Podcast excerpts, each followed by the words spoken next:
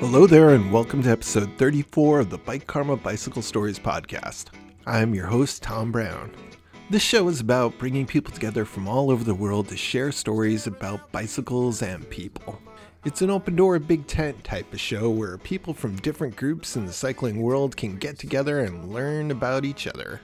In this episode, we have Mike Wolfe from American Pickers and Antique Archaeology sharing tons of different stories about all different parts of bicycle life. We hear about the Rhode Island School of Design's Mars Bike project, and we explore that nagging feeling that some of us have in the back of our heads that says dedicate your whole life and go all in for bicycles, with one example of a guy who did and then changed his mind. I appreciate all the people listening in all 50 states and over 50 countries. Thank you. You have many podcasts to choose from, and I really appreciate you coming along for the ride on mine. Let's roll out.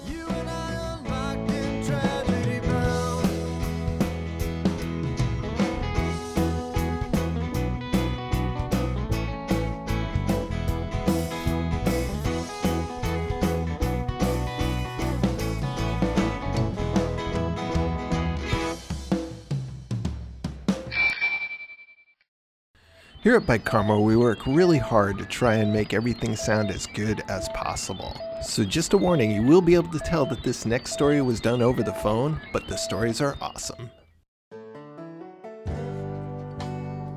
When I first started writing the Bike Karma project, I didn't know if it was going to be a book, a blog, a podcast. I just knew I had collected a bunch of bicycle stories and I wanted to share them because stories are how we connect and relate as human beings. When I did the first podcast, I had in my mind a wish list of three people to talk about bicycles. It was pie in the sky. It was like, these are the three people someday maybe I'll get. In no particular order, it was Greg LeMond, the likable first American to win the Tour de France, Oprah Winfrey, because it's Oprah and I don't think anybody has gotten her bicycle story yet, and Mike Wolfe from American Pickers and Antique Archaeology, a show that I had watched over and over and over again. Growing up, I lived next door to an older couple whose property was just like the picks Mike and Frank go on. The guy had done everything in his long life. He had been a Harley Davidson dealer and he had built houses in the neighborhood. He had gone through numerous jobs. His yard was full of shed after shed of treasures, oil cans, glass bottles, bicycle parts car parts. The smells of rust and the feeling of history just standing there, one of his piles, was like what someone who loves art feels when they stand in front of a great masterpiece. My favorite item on his property was the back half of a car. It was the most amazing thing and one of the most frustrating things because I wanted to be in this car rolling down the road, but obviously it was cut in half. The story that I was able to put together bits and pieces over a few years was that he and a guy went in on buying the car, and when they went their separate ways, they cut the car in half, which makes no sense and yet does kind of make sense on some level. The time I spent in and around that car filled in a lot of daydreaming hours during my childhood. So, watching the show where Mike and Frank pick through people's sheds and garages, uncovering antique artifacts and uncovering stories, speaks to me on a plane that goes all the way back to my formative years with my neighbor Fred and my dad and all the other old timers who have since moved on. It may even be part of why I rescue old bicycles, is finding this camaraderie in the universe, this river, this flow of people who tinker in their workshops and build things and fix things. So when I finally got up the courage, having enough episodes under my belt and feeling like I had practiced enough to get there and knock on the door, I messaged him online and his publicist got a hold of me. Thank you so much, Julie Nathanson, for doing all that work behind the scenes. So he called me at the end of a roller coaster week of highs and lows. I got a new bike earlier in the week. Then, two days later, my son needed an emergency appendectomy. And then I got his call on Friday. So it was a week of highs and lows. My son's okay now. The conversation we had wasn't anything like I imagined in my head. We didn't really talk about old bicycles that much. We talked in a common language of loving bicycles, but it wasn't like the show. So I thought to myself, it's kind of easy to put people in a box. We do it to make sense of our world, but we always need to remember to leave the lid open. I had an idea of him being into only antique bikes from watching him on the show, but people are three dimensional, and he has a huge database of knowledge in his head about all ages of bikes, past, present, and future. So it didn't have the conversation I thought I was going to have with him, but I had an awesome conversation with a guy who I really respect in many levels and who I understand as being more than just the person he plays on TV now. He's a guy who loves bikes, loves history, and he's a good person. So here's my story. Check one out of three on my wish list of dream interviews with Mike Wolfe from American Pickers.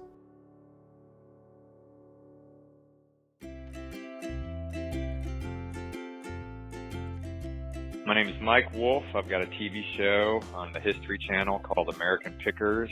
I'm a bike enthusiast and um, I've got a six year old little girl. I'm a Scorpio and I love Thai food.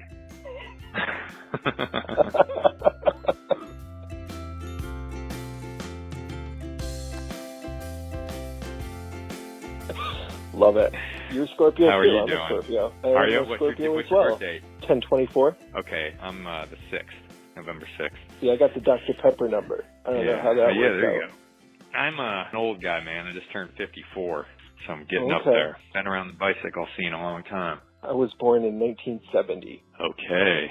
Yeah, well, I was born in 1964, and I graduated Okay. from high school in 1982. And in 1979, I was a freshman, and I skimped and saved and scraped up cash from anything I could do, and I had a full campy bike in '79.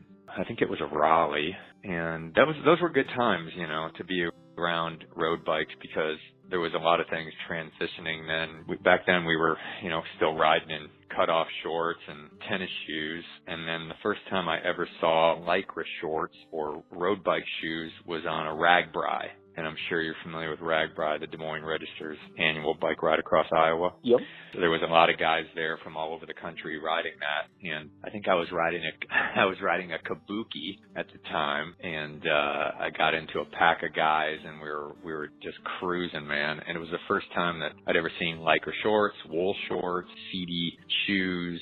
I was familiar with like toe clips, obviously, and Alfredo Bean uh, straps, but never saw anybody with actually road bike shoes on. And I remember we were cruising super fast, passing people, and I was just amazed on how fast these guys were because, you know, up until that time, my world was very small in regards to riding and the people that I rode with. I mean, we all, we put together little rides. We'd go out on some distances, but we'd never had any way to gauge where we were, you know, in regards to strength and our sprinting ability and, and our endurance ability. So that RAGBRAI that year was like a wake up call to how painful cycling can actually be.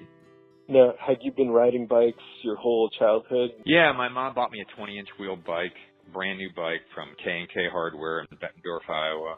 And, you know, immediately I pulled the banana seat off of it and the ape hanger handlebars, you know, converted it to like a, a BMX bike. Um, a lot of guys were doing that. You know, they were taking Schwinn Krates and pulling the springers off and putting, you know, hard plastic racing seats on them and crossbar handlebars, you know, and knobby tires. And then, you know, a lot of guys, they wanted to spend the money too, were putting a heavier gauge spoke and stuff and buying different hubs, large flange hubs. When I got into really, really riding, I was still riding down tube shifter stuff, non-index, non-index stuff. I mean, it was it was a neat time to be in it because I can remember the first time I ever saw an STI shifter. It was a wooden prototype. I worked at a bicycle shop and we were at the CABDA show, the Chicago area bike dealer show, and we were in a booth, a Shimano booth, and they were showing us these STI levers, and then they had the whole mechanism, but it was in wood, and uh, we were blown away with it, and really kind of didn't couldn't even imagine it obviously getting to the scale that it was. It was almost like looking at a robot, you know. Back then, you're like, oh yeah, that's cool, but will it ever come to fruition? you know. And then SRAM, Grip Shift that was coming onto the scene a little bit as well, and they were doing some race sponsor stuff. And I remember racing at the uh, Downers Grove Criterium, Illinois State Criterium Champ- Championships in Downers Grove, Illinois, for the Chicago Sun Times, and SRAM Grip Shift had had uh, a booth there, and I was riding on, um, I think I was riding on Campy Chorus at that time, and it was still down tube shifter, obviously, but that's when Campagnolo was playing with the idea of okay, depending on what freewheel you ride, what chain you ride, they were going to put a different disc inside of the shifter. So there were the discs were actually different colors. It was like a cog. There were different colors, and so you would line up the cog to, like, say you put a blue cog in the shifter, then you would ride a Regina chain, a Regina freewheel. You know, it was like the first Campagnolo index shifting, and it was it was it was crap. I mean, it was real. It was it was so bad. It was like kind of like their Delta brakes. You know, I mean, those things were so beautiful. They were incredible, but you know, they never actually worked because there was like no articulation to them. Meaning, like they were either on or off. You know, and so they were beautiful brakes, but they never really worked. And that was when Campagnolo, to be honest with you, almost didn't have to work perfect because they didn't have much competition. I mean, obviously Suntour was around. They had Superbe Pro and, um, you know, Shimano was out there. And, but Campagnolo was still king. And no matter what you rode, if it was a Wiener or a Bottecchia or DeRosa or a Masi or whatever it was, you wanted Campagnolo on your bike. You wouldn't even think about putting a, a Japanese product on your bike. And obviously things have changed so much since then. But, you know, that whole transition, mountain bikes coming into play and Schwinn dealers disappearing overnight, you know, it was it was a neat time. I was actually working in and running a local shop when all of that stuff was happening. So you really miss the whole balloon bicycle phase. You basically started coming into it in a time where they were probably fairly uncool to the masses and people were going right for the 10 speed boom. Yeah, I mean, well, there were still cruisers out there, you know. I mean, there wasn't like, you know, 26 by 2.125 balloon tire old stuff. It was around, but, you know, there was some middleweight bike stuff when I was a kid. But by the time I had hit the ground running, actually working at a store, you know, road bikes were king. The guy that I worked for, he was a Raleigh dealer and so we had the Raleigh Peak, the Raleigh Chill, the Raleigh Instinct, and these were, I don't know if you call them thermally bonded or glued or lugged frame sets where some of it I think was aluminum and some of it wasn't. They still had steel forks on them. The mountain bike craze was really hitting. You know, Diamondback was obviously really strong then. GT was strong. Specialized was strong. Gary Fisher was, you know, still a handmade builder before Trek bought them. So I watched all that happen. And then, you know, Schwinn came out with their homegrown series and that was really cool, but it was just a little too late. The, the problem with Schwinn was, you know, was, was a problem in some ways towards the end, like meaning like if you were a Schwinn dealer, it was like having a job for life back, you know, back in the 50s and 60s and 70s and 40s, you know. If you were a Schwinn dealer, you knew that you were going to do well because they weren't opening Schwinn dealers on every corner. They had the best product out there. It was an American made brand and they had anything from A to Z. They had a great juvenile line. They had a great adult line. So Schwinn was very, very loyal to their dealers and their dealers were very loyal to them.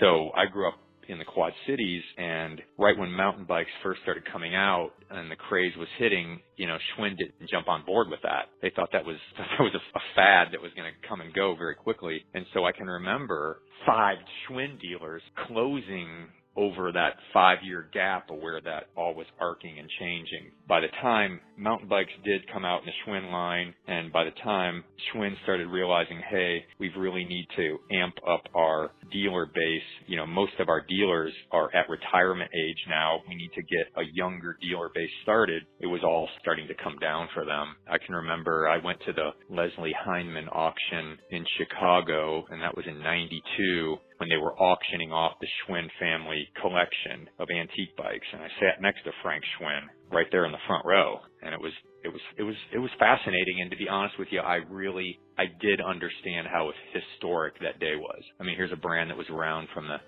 you know the 1890s until they uh until they ran it into the ground and basically their loyalty to these older dealers. You know, when, I don't know if you remember, but when you, like when I was a kid, if you walked into a Schwinn dealership, it was like walking into obviously something fascinating, but it was, it was very clinical in some ways. Like everybody had a Schwinn shirt on. They all had the same pants on. They all were very, um, robotic in regards to what they were doing as far as what they were selling. Um, they didn't carry any other product other than, than their own. It was, it was, uh, it was intimidating in some ways, you know, and, yeah. and, and a lot of these, know, a lot of these dealers were older, you know, they, these, some of these guys were in their seventies when I was a kid and they were still Schwinn dealers and they had been Schwinn dealers for 50 years. There was a shop in Iowa City called Novotny's Schwinn and that, uh, everybody was waiting for the day the doors closed on that thing if you were an antique bicycle collector because you knew, you knew that basement was full of amazing stuff. Yeah, I mean, we we love to say, you know, support our local bike shops, and if you have a good one, they're great. But some of those old school bicycle store dealerships were so intimidating that people couldn't wait to buy their bicycles anywhere else because they had a monopoly on it. There was one place in town you could go, and it, there was a different dynamic in the day, and that's part of why it turned, I think. Yeah, it was different, and it, look at the average price of a bike back then and what it is now. I mean, when I had my shop, I had I had three different shops. I had two up and running at the same time. And, you know, the average sale of a bike back then was $300. So anytime anybody's going to spend $300, you know, it can be intimidating, especially when you've got enthusiasts that are very technical on the floor and they're, they're talking above people's heads and they're kind of just not understanding the customer. This is a person that's maybe going to ride this thing twice a week and I need to speak to them at that level, not at a level of, you know, talking to my buddies outside of a coffee house and we're going to go out and ride 50 miles. If somebody comes up to you and says, "What's your best story about a bicycle?" What would that? What story would come to your mind? Oh my God, there's so many. I mean, bicycles have been a part of my life, you know, since I was a young kid, and I was a very small kid. In ninth grade, I was 87 pounds, and I was 4'11. so my athletic abilities were very limited. I mean, where I'm from this, I'm from the state of Iowa. Everybody wrestled. I mean, we looked up to people like Randy Lewis and other University of Iowa wrestlers, you know, and that's what everybody wanted to do when I was a little kid. But you know, I was fascinated by road bikes. There was an, there was a gentleman that lived in my neighborhood that had a different bike than anyone else. I remember the wheelbase being really short. I remember the the rear freewheel was, was very small. It was like almost like a little corn cob. Um, he would get dressed up before he went riding. He had a jersey on. He had shorts on. Um, I can remember him going out, and I was fascinated by him. And I would try to ride behind him as far as I could before he kind of disappeared from the neighborhood. So that was kind of like my early reflections of of road bikes. On the show, when he says he's a bicycle guy, you have no idea. It comes through. through the filter of the show, yeah, he is a bicycle guy, but when you talk to him person to person, the guy's a reservoir. Um, I've done everything in this industry.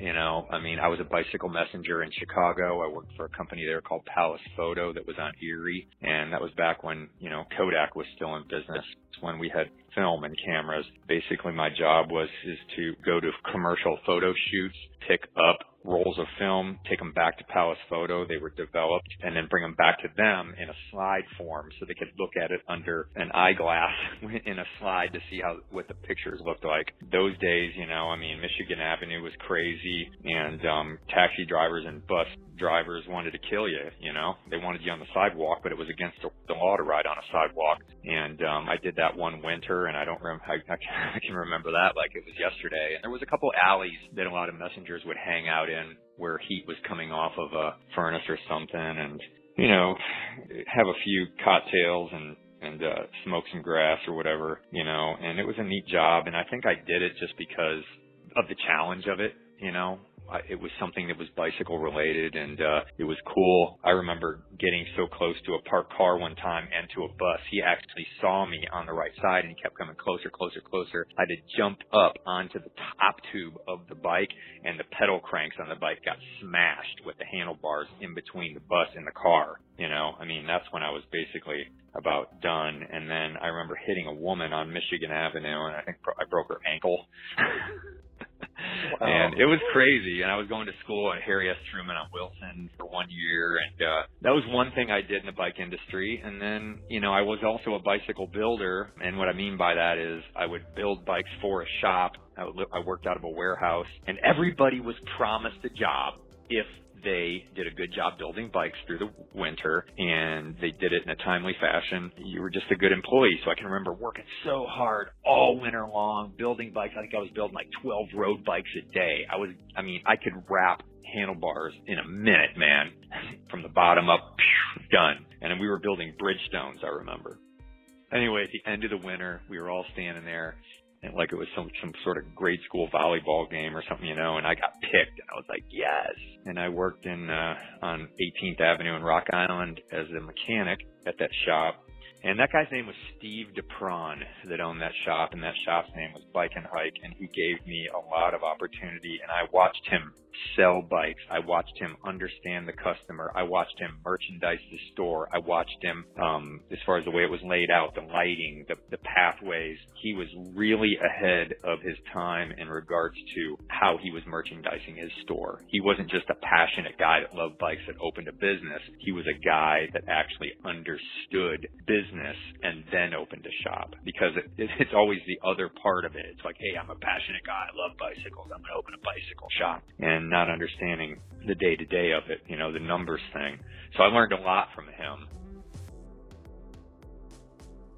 But the guys that would come in the shop all the time that I was so impressed with and I was so jealous and I wanted their jobs so bad was the sales reps, man they'd come driving in their Volvo station wagons, you know, and they had badass bikes on the roof, and they had the best Thule racks, and they had all the nice clothing and everything, and they would come into the shop, and I was like, God, if I can only be a sales rep, you know, that was like my biggest dream.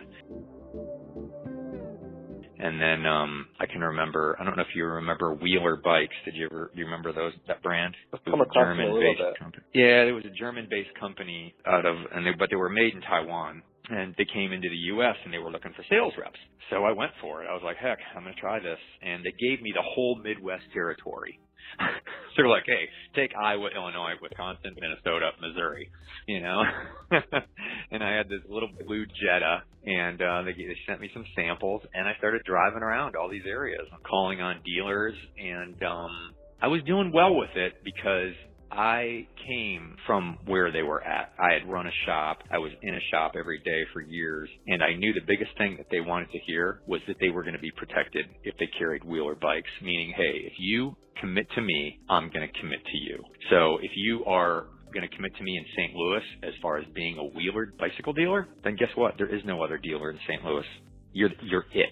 And so they loved that. So I was doing really well with it. And then at that time I picked up, I was working for a company called Veltec Boyer and we were doing, was it look pedals and Sidi shoes. And then I was also the Assos clothing rep, which was all very beautiful, handmade, basically, I guess you'd call it exotic road bike clothing that was incredible. So I was selling all this stuff. I was and I was working for Salsa, selling Mangos Diamore bar ends, you know, and and a and a frame every once in a while. But um, you know, those were those were interesting times for me because everything was everything was um on commission, you know, and a lot of these companies didn't pay out until product was delivered. So I had to pick basically full time while I was doing that to make some money. So if I drove by an old barn or a rundown bar on the way to Minnesota on a back road, I would stop in the bar and say, Hey, do you got any old neons in the basement or blah, blah, blah. And he'd be like, yeah. And so I'd buy that stuff and I'd sell it in the next town down the road. And that's really what financed me being a sales rep for all these years.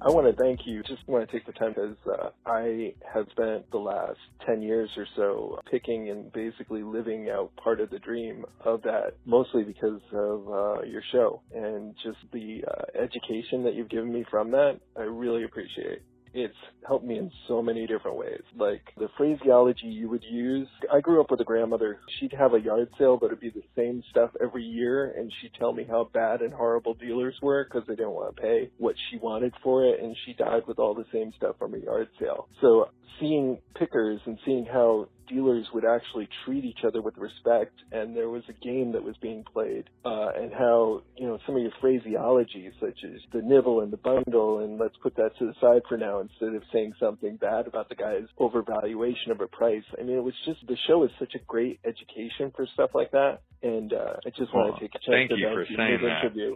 Well, I appreciate you saying that. I pitched this show for five years, and it was really more about storytelling. The show was about storytelling, and then the vehicle to tell people's stories was obviously to buy things from them and to dig through their attics and basements. But I think what's happened with it is it's kind of become a show about all of us. And what I mean by that is not all collectors, but people that spend any time whatsoever reflecting. You know, if you're someone that reflects, or if you're someone that understands you're having a moment you know, like during the day, if you're out doing something and you have a moment with a person, it's so nice to stop and go, I had a moment, you know.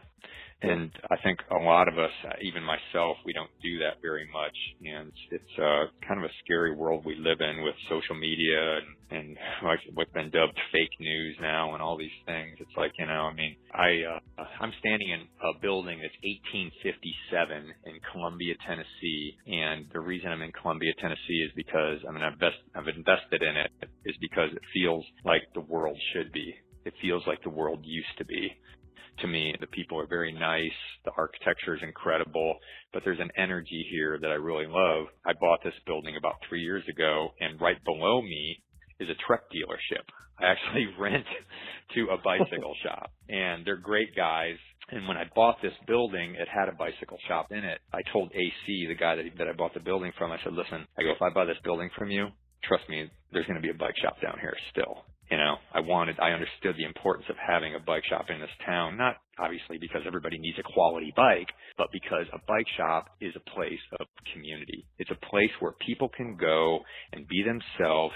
And obviously, in order for it to stay open, there has to be exchange of money. But, you know, if you truly love bikes and truly love the history of them and what they're all about, then you understand that a bike shop is way more than just ringing stuff out at the cash register, you know? I love bicycles, man, and they, and I do miss the bike industry a lot. You know, I had two stores. The one, the first store I had was in Eldridge, Iowa. I bought that store; had been around for about 15 years, and the guy I bought it from was a client of mine when I was a sales rep. And I went in there one day, and he's like, "Hey, I'm going to sell the store." And I said, "Oh my gosh, I'm sorry, man. I, I was kind of bummed he was selling it because I really I enjoyed working with him." And and he goes, "You should buy it." And I didn't think I could, but the number he gave me was doable. So when I walked in, he goes, when do you want the store? And I said, I don't know, what's good for you? And he goes, how about next Thursday? It's yours. And listen to this, you're going to dig this. So I go, I had been in bike shops for a number of years at that point, and I understood how hard it was to get credit. So I go, no one's going to give me credit. None of these bike companies are going to give me credit. And his biggest dealer, but his biggest brand that time was GT. He goes, why don't we do this? He goes, why don't you just work here back, he goes, why don't you tell them you're working here as the manager? And he goes, after a year, tell them you own the place and maybe they'll probably give you credit. So he was selling a very small amount of bikes. He was, he was selling like a hundred bikes a year and I took it to like 450 the first year. And the sales reps are coming in. They're going, man, Mark should have hired you a long time ago, man. You are kicking butt here. And I'm like, yeah, yeah, yeah. So, you know, we were just, we were just rolling through it, you know, selling Nukeproof hubs, Manitou frames, Manitou forks, and, and we were killing it with GT. And I think I picked up a Gary Fisher and Specialized at that time, and we were rolling through it and everything. And then um, at the end of the year, um, at the bike show, I remember I went to Chicago. I go, listen, man. I go, Mark has not owned this store for a year. I own this store, and I want credit with you. And they did it. They gave me credit. I couldn't believe it.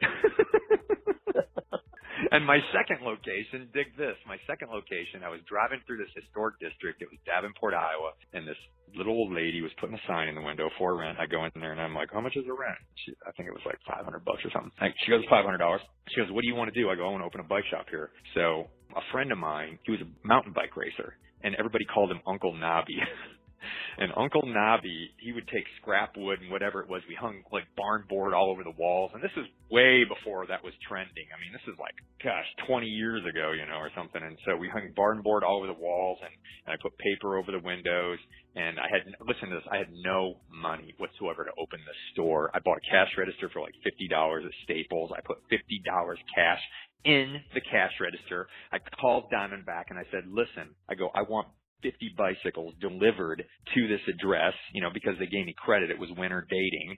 So they dropped 50 bikes in there. We freaking built them. We pulled the paper off three days before Christmas. And it's like, boom, Village Bike Shop. Here you go. That store was open for 11 years with no money. I had $500 in renting it. I had fifty dollars. I had a hundred dollars in the cash register, and the money that was in the cash register, and then just the drive and the passion to do it. Like the, the sheer fact of like naive going, there is nobody, nobody that is going to tell me I can't do this.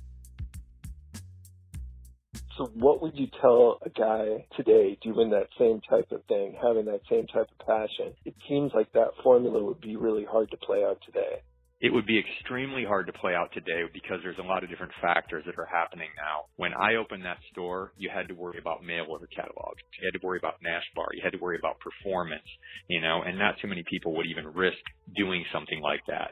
Mail order in itself was not new, but buying bicycles was new. Like to actually spend that kind of money without seeing it, touching it, and riding it in a catalog and then having it shipped to your house was was a very foreign idea in some ways. Those guys did well, but not like Amazon and stuff today, obviously. So now these dealers, what they have to put up with and struggle through is online sales, you know, and that's a real thing. So it's really about service, service, service.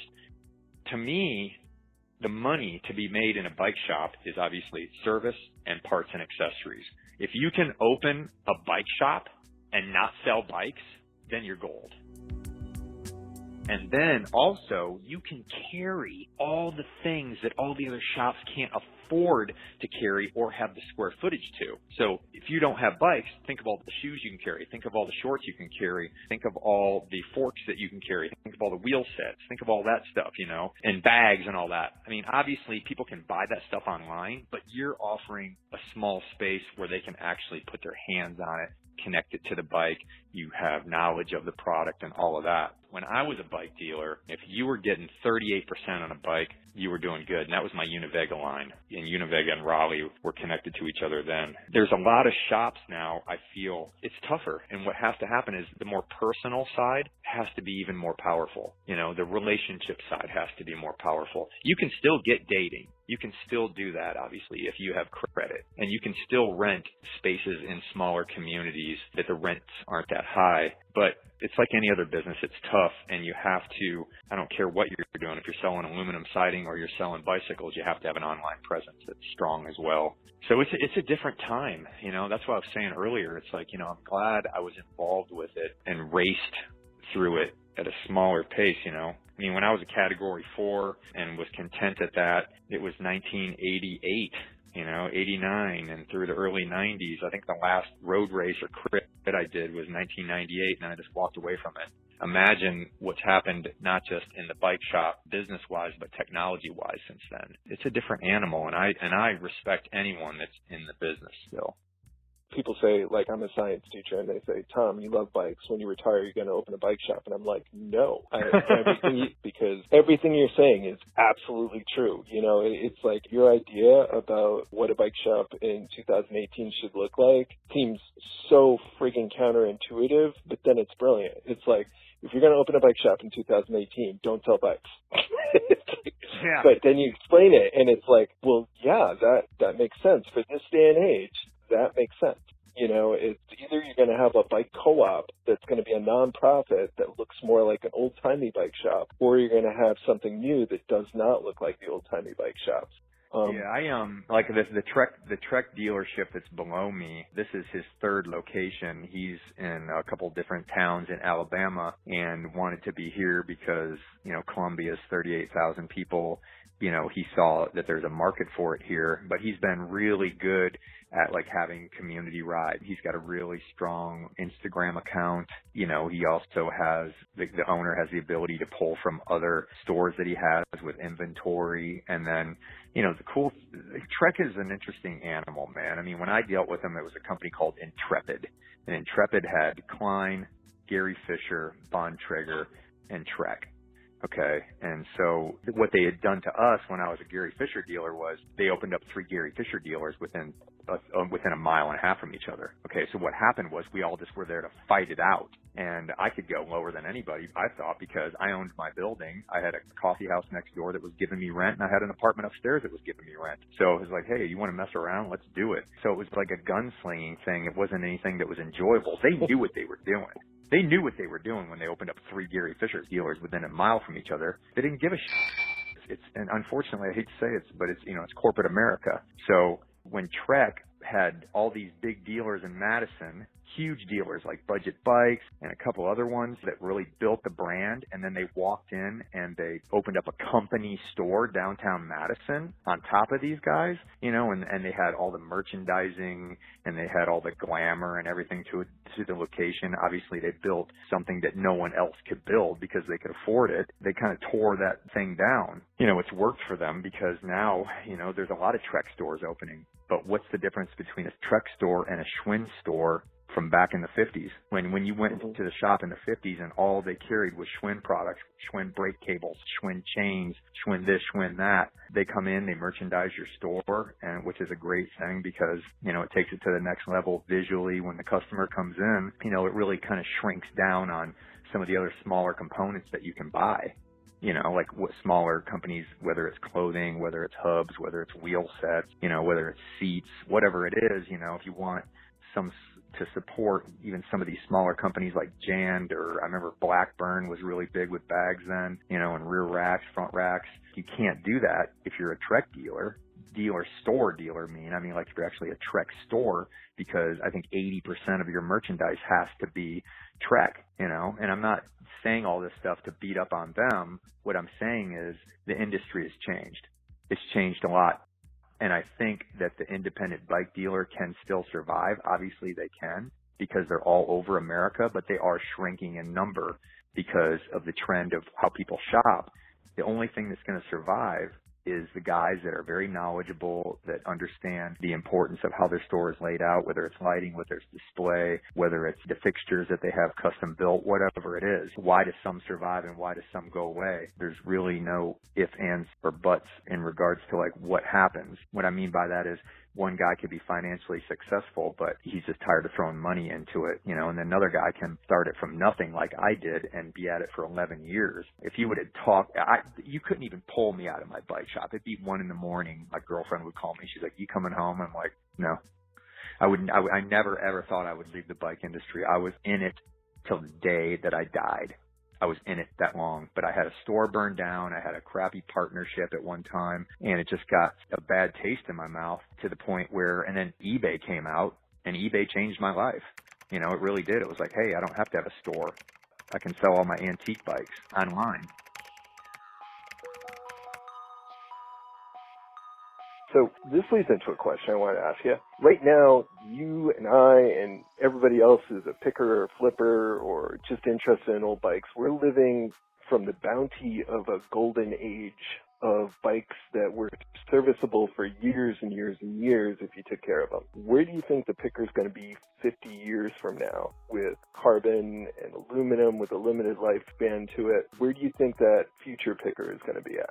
Um, I mean, I'm looking at a wood frame bike in the loft that I'm sitting in now. It's called a Chilean. So the frame is wood, the wheels are wood, the handlebars are wood on this bike. It was made in the 1890s. Okay. The reason it's collectible is because of the materials it was made from. It was very innovative back then. So if you look at all the innovation that's happening now, with mixing steel and titanium together or the different types of carbon fiber, whether it's bladder molded or it's got lugs in it or whatever. There's still small companies that are making hubs and cranks and all of that. That's the stuff that's going to be collectible is the stuff that's expensive on the edge and made in small numbers. No, I don't think a Trek $300 hybrid is ever going to be collectible in our lifetime, but I think that I used to ride on a Kestrel 500 Okay. Remember Kestrel when they first came out, the 500, they were incredibly beautiful bikes.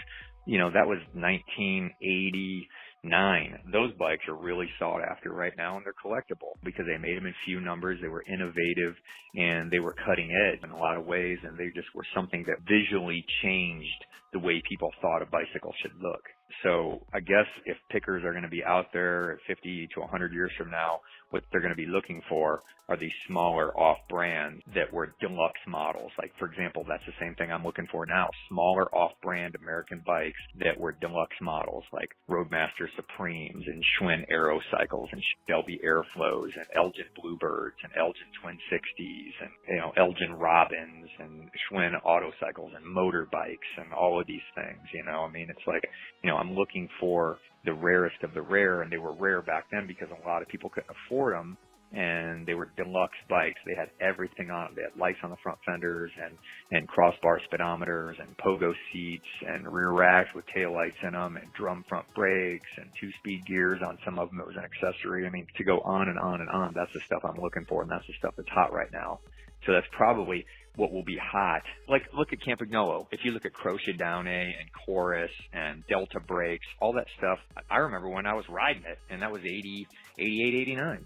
Well, look at now. That stuff's all extremely collectible. People are collecting Campy toolkits. People are collecting Campy this, Campy that, because it was exotic, it was cutting edge, and it was expensive back in the day. So I think I think it'll always be the same thing. You know, anything that's made cookie cutter that was inexpensive, especially now in our society, that's what we're surrounded by. When you walked into a bike shop 50 years ago, you didn't buy anything that was cookie cutter that was inexpensively made. Everything was made to last forever. I mean, gosh, you could look at a, a 20 inch Schwinn right now that's bomb proof. I mean, it's it's still probably the strongest bike, you know, on the block, no matter what other kids are riding. They, they were made to last, man. That's, nothing's like that anymore unless you want to spend the money.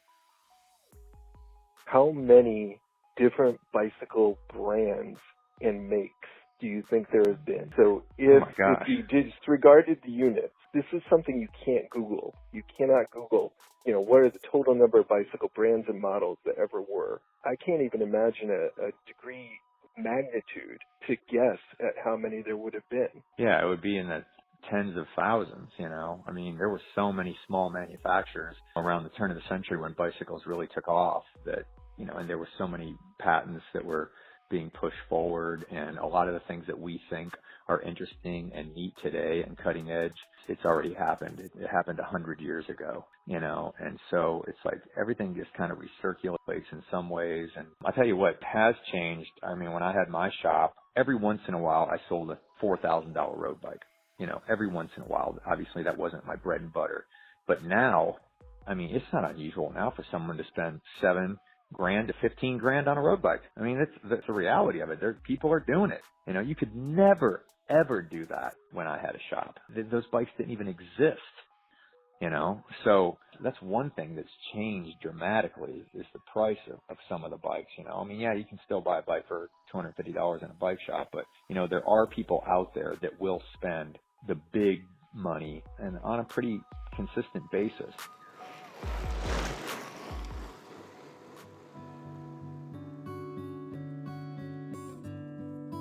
Yeah, those were the days, man. I mean, that was like, you know, I was 14 years old and I was blown away by that stuff. I mean, that was like looking at an exotic motorcycle or car to me. Bicycles were it. You know, I didn't even get my driver's license until I was 18 years old. I, didn't, I never wow. wanted a car. I didn't need a car. I had a bike. And then when I moved to Colorado, I bought a one-way bus ticket when I was 17 years old. The way I got my money was I sold my Miyata road bike.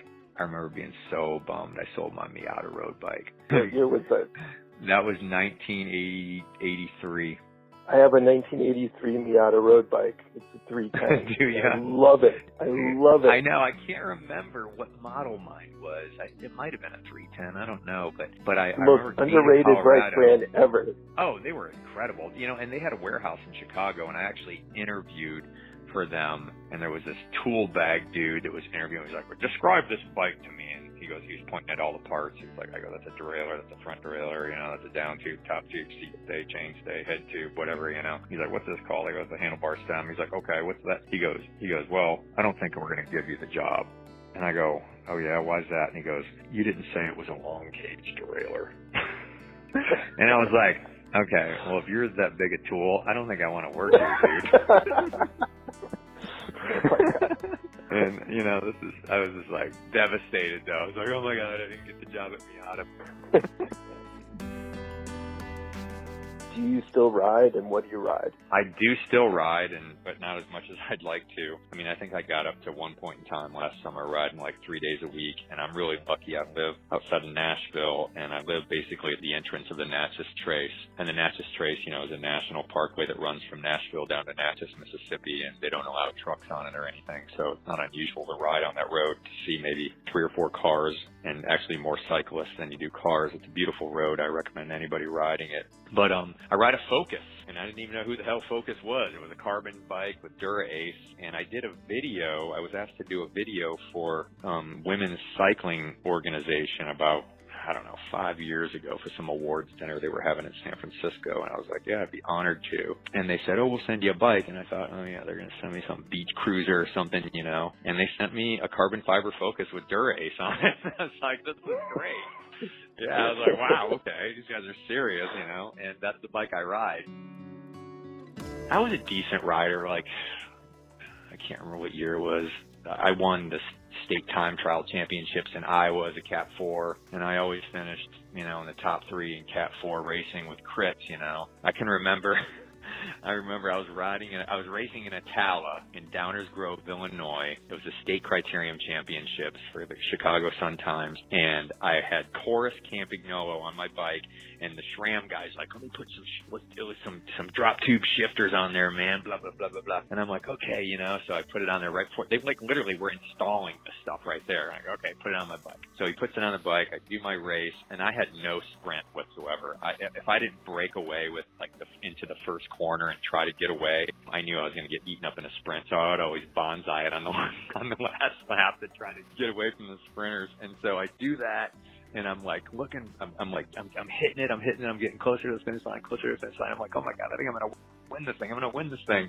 And my bike started going, tunk, tunk, tunk, tunk, tunk. It's like in between gears, and I'm trying to shift that SRAM back then, and um, this guy just sticks his bike out next to me and wins and, and it was so close it was like a photo finish thing and I was so pissed. I took my bike I remember and I threw it over at the the SRAM tent guy, dude. I was like, dude, what is this crap? You know? and obviously they've refined it since then. I mean this is nineteen eighty nine, dude. Okay? Eighty nine, brother. Almost like what almost twenty years ago. So now it's like, you know, now this stuff's like king, but back then it was it was, it was, it, it, that's what I'm saying to you. It, everything was like on the cutting edge. Yeah, I um, I can't walk by a bike shop to this day without going in. You know, I just want to see the way it's merchandised. I want to see the product that they're carrying. There's a shop in uh, Boulder towards the end of the mall. I think it's University Bikes. I like going in that shop because he's a collector. He's got a lot of stuff hanging from the ceiling, but he also goes out on a limb. You know what I mean? Like, like he's not afraid to to try things. He's got a lot of interesting, unique brands there, and the staff is cool. The shop is laid out really awesome. But Iowa has a lot of bike history. There's a lot of neat bike history in Iowa, especially, you know, with RAGBRAI. It's been around for so long now that a lot of people have kind of grown up with it and have good stories to tell about RAGBRAI and small towns in Iowa. And, and they understand, if you ride RAGBRAI, you understand that, that Iowa is not flat by any means. Yeah, everything seems to be pushing me towards doing RAGBRAI. So, yeah, you got to you know, do it, man. You got to yeah. do RAGBRAI. All right. You got to do RAGBRAI. It is a blast. Seriously, it's a good time. Uh, when I first started this podcast three years ago, I'm like, someday I'll have the chutzpah to give Mike a call. And I'm glad you did. I really am. I, I just started listening to a few podcasts myself. Um, Aaron Mahnke has become a friend of mine. He's got Lore podcast, and um, I love listening to podcasts because people used to sit and listen to the radio, and the radio would tell stories, and it's neat, you know. So my crew and I, we listen to podcasts all the time when we're driving home at night from filming. It's dark. We're on backcountry roads, and you know we, that's the first thing we do is you know decide on what podcast we're going to listen to. So I think it's great what you're doing. I remember now what podcast I listened to of yours just recently was the uh, the Viscount, the Death Fork. Oh yeah, that's an old one. I used, we used, yeah, we used to ride those bikes. I, we used to ride Viscounts. I mean, they were older when we uh, rode them. I was like, you know, 1980, and those bikes I think came out in the late 70s, and they they did have a cast aluminum fork on it. There were a couple of them still. I remember around in the neighborhood, and everybody's like, everybody was still riding them. They they didn't take them into the shop to get them converted And those were beautiful bikes because it was like a, the crown on the fork was really sloped and they were polished aluminum. And then the, the bikes were like gray and black. They were beautiful bikes, man. The, and the crank set on them was incredible. See that bike, I feel will be collectible and is, it is collectible because it was something that looked so different in that time period and could be the smallest detail, like the crown of the fork and the fork being polished, stuff like that. I mean, it was just, and the name itself was interesting and, and the geometry was neat on it, you know, so it's like that, that I could see being something that could be be collectible. And obviously the history of the mass recall on the fork too is interesting as well. There's a story there. Where would you go to check out and learn more? Um, you can watch us at history.com. We're still on Monday nights at 8 o'clock. Uh, I've got a store in Nashville, Tennessee, downtown, in an old car dealership, and then we've got our flagship store in Iowa, in LeClaire, Iowa, and um, we've got a lot of antique bicycles on display in both stores. And I encourage people to come into the shops. We, I'm, I'm in the Nashville store quite a bit, maybe once a week when I'm home, and I love talking to people about bikes, and I love talking to them about the show. So if you see me, please come up and say hello. Thank you so much. You've been very gracious. And I was going to ask you for one more favor. What's that? This is Mike Wolfe from American Pickers, and you're listening to the Bike Karma podcast. Is that the way you want me to say it? I got goosebumps. Thank you so much. Let me say it. Let me say it one more time for you. You ready? All right. Yep. This is Mike Wolfe from American Pickers, and you are listening to the Bike Karma podcast. Thank you so much, man. I really appreciate it. Right, Thank you for everything. Hey, Thank you. thanks for the opportunity. I appreciate you. All right, awesome. Take care. Bye bye.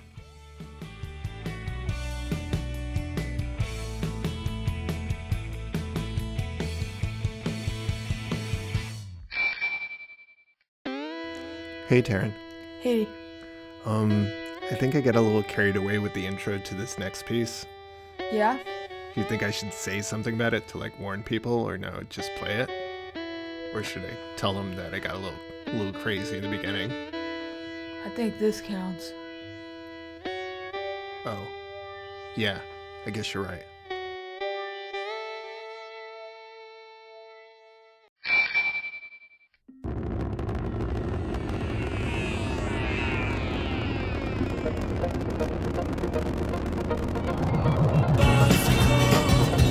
My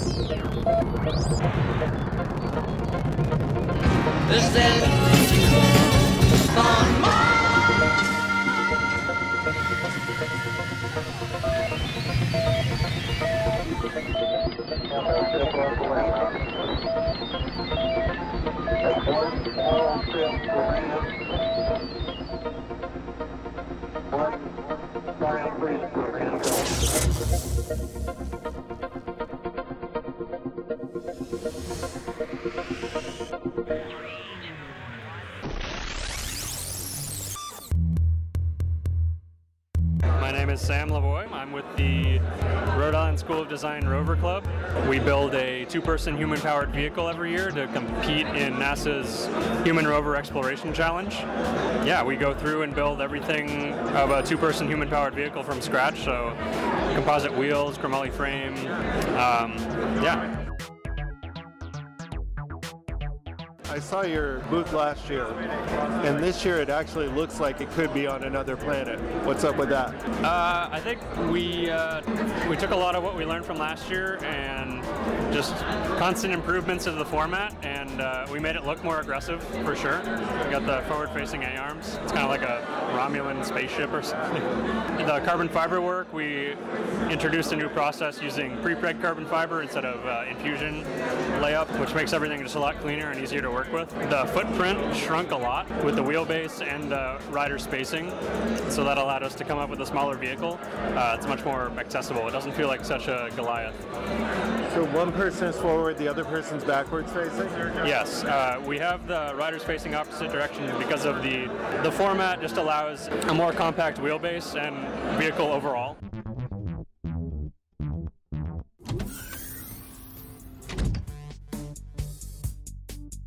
So what was the overall mission objective for this?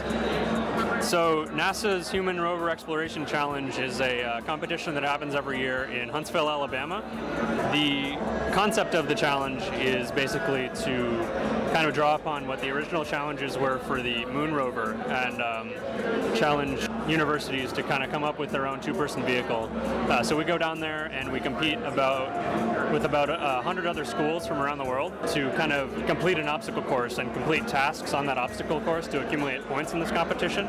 So it's half time trial, half completing the task. This year we were doing really well. Uh, we were the lightest overall at the competition. Uh, we were 99 pounds, the vehicle overall, and the next lightest was about 150 pounds.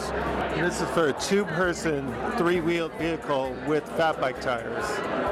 Yes. So that, that's not as bad as it sounds at first. That's actually pretty, pretty lightweight. Yes, and um, everything made pretty much completely made by the team except for the crankset and uh, drivetrain and brakes. All the wheels and seats were fabricated in-house at Rhode Island School of Design, and designed by our team. The steering, everything. So what place did you come in again? This year we actually didn't perform that well because we had a minor mechanical failure during the race. Uh, we were poised to do really well the second day, but then they canceled it due to weather. So we're hoping to do better this year. In previous years, uh, we've come in second place the two years prior to this one. So we're hoping for first this year.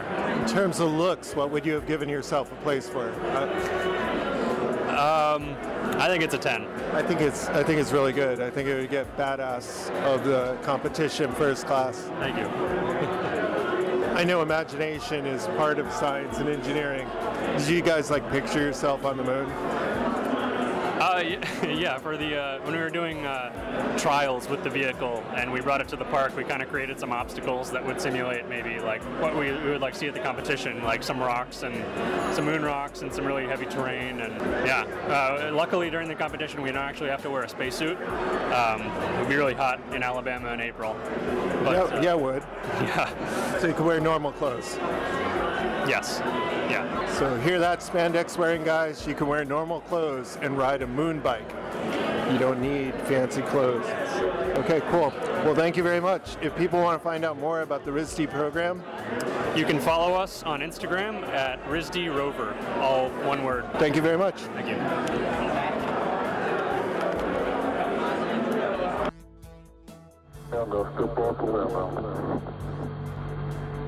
That's one small step for man. One, one giant leap for mankind.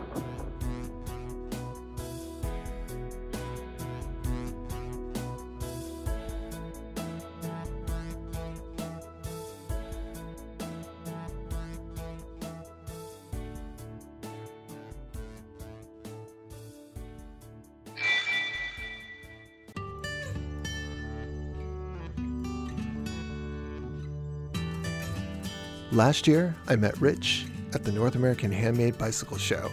He from UBI, and here's his story. So my name is Rich Bernoulli. I'm from Ashland, Oregon. So you're here at the North American Handmade Bicycle Show, and you basically represent uh, UBI. That is correct. The United Bicycle Institute. So one of the places in the world where you can go to be trained as a bicycle mechanic, frame builder, all that good stuff. What's the funny thing that what jumps to your mind as a story? So one of the stories that I had was, uh, I'm not going to name the student's name, of course, but we had a student that showed up to take a frame class. And he was so enthusiastic about uh, what his possibilities in future were going to be like that he quit his very well established, very well paid job and took out a $20,000 loan, purchased all the equipment that you could possibly think of to buy to, uh, to build frames, and uh, took our course. And the first few days realized that welding is not easy and he burned, he burned a lot of holes, blew a lot of holes, and uh, maybe thought a couple times about what his future life decisions were going to be like, and um, ended up building a frame, doing really well actually, but uh, did find out later that he went home and got his job back. So he's still building frames as a hobby, but found out that maybe it's a little more difficult to uh, get into than he had previously expected. It was more of a romantic idea. But yeah, it's still fun to keep in touch with him and know that he's still building frames. So you guys get everybody, the hobbyists to the professional coming through. You name it, we get it. We get the people that they want to build frames for the rest of their life and take over the world building frames, and then we get people that are just completely comfortable just building one frame and knowing that they built a bike that they're riding and they did, you know, the geometry and the drawing and the, the fabrication behind it. For people who aren't cyclists, if you really enjoy food, you eventually learn how to cook. If you really enjoy riding, you at least get curious about how to build a bicycle from scratch. I don't know how you don't, to be honest, but um, if you're in cycling long enough, you'll hear about United Bicycle Institute. You're, you'll probably run into somebody that's uh, built their own frames or thought about it, and uh, yeah, it's. I still get goosebumps when I think about turning raw tubes that can lay on a table into a bicycle frame that you know it's freedom. It gets you you know across town. It gets you up in the air. It gets you down the trail. It's it's um, it's inspiring. But uh, yeah if you're in the bike industry or you're in the bikes long enough i don't know how this doesn't come across your radar at some point. All right. So if people want to check it out and quit their job and, and come join the circus where where would they go so you can find us initially, most people find us at our website, we're at bikeschool.com, but we're also on Instagram at United Bicycle and um, Facebook as well. We're on all that stuff. But yeah, if, uh, if you have any questions, bikeschool.com, or you can call us as well, and we're happy to help out. Great.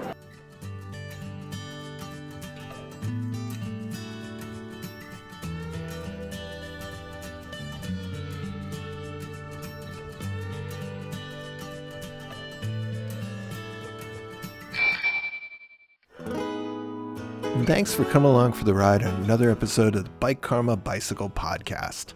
I really appreciate you coming here to check things out. If you like our opening and closing themes, then check out Keller Glass and the band Mob Jack. Thank you very much, Keller, for letting us use your songs. You can find them at mobjackmusic.com or anywhere where you get music. Yeah, and the whole rest of the album is just as good. I want to thank everybody on social media for interacting and reaching out, uh, especially I Like Your Bike for saying some nice supportive stuff about the show to me. To Kirby B for leaving us a really nice review on Apple Podcasts. Thank you very much. To Ride and Mend for liking a whole bunch of pictures in a row. And thank you, Cycling Fool, for the nice note. Thanks to Mike, Sam, and Rich for sharing your stories on the show. Thanks to Uncle the Podcast. Hey, Uncle. Hey, Aaron. Thanks for having me on the show the other day. You can go check them out too at Uncle the Podcast and their companion show, Transresistor Radio. Also, thank you for new followers on Podbean Johnny, P Turner 66PT, BIUSDP, Nifra, Hi XMI, Bikes Burpee, and Pink Fox and Knit Socks, I think. A special thank you for all the patient people waiting in the queue. Apparently, I have recorded enough stories for the next five episodes, but I'm still looking for good stories for the next episodes after that. So you can email me at bikekarmaguy at gmail.com with any comments or feedback on the show or with story ideas. The Bike Karma podcast is the intellectual property of Thomas Brown. All rights, including trademarks, copyrights, and all that stuff, are reserved and asserted. If you have a bicycle related product and you'd like to help me pay for this show, that's awesome. Contact me on any social media or the email. New stickers are available just for the asking, and hey, they're round this time. Check them out on Instagram and get yours just by DMing me your address, and I will send them to you absolutely free to the first as many people as stamps that I have. I'll probably send you extra so you can share them with your friends and stick them all over the place. Responsibly, of course. And now Tarran has something he wants to say. Don't forget to do your ABC quick check. A stands for air. B stands for brakes. C stands for chain line. Quick stands for quick release. And don't forget to check up your bike. Till next time.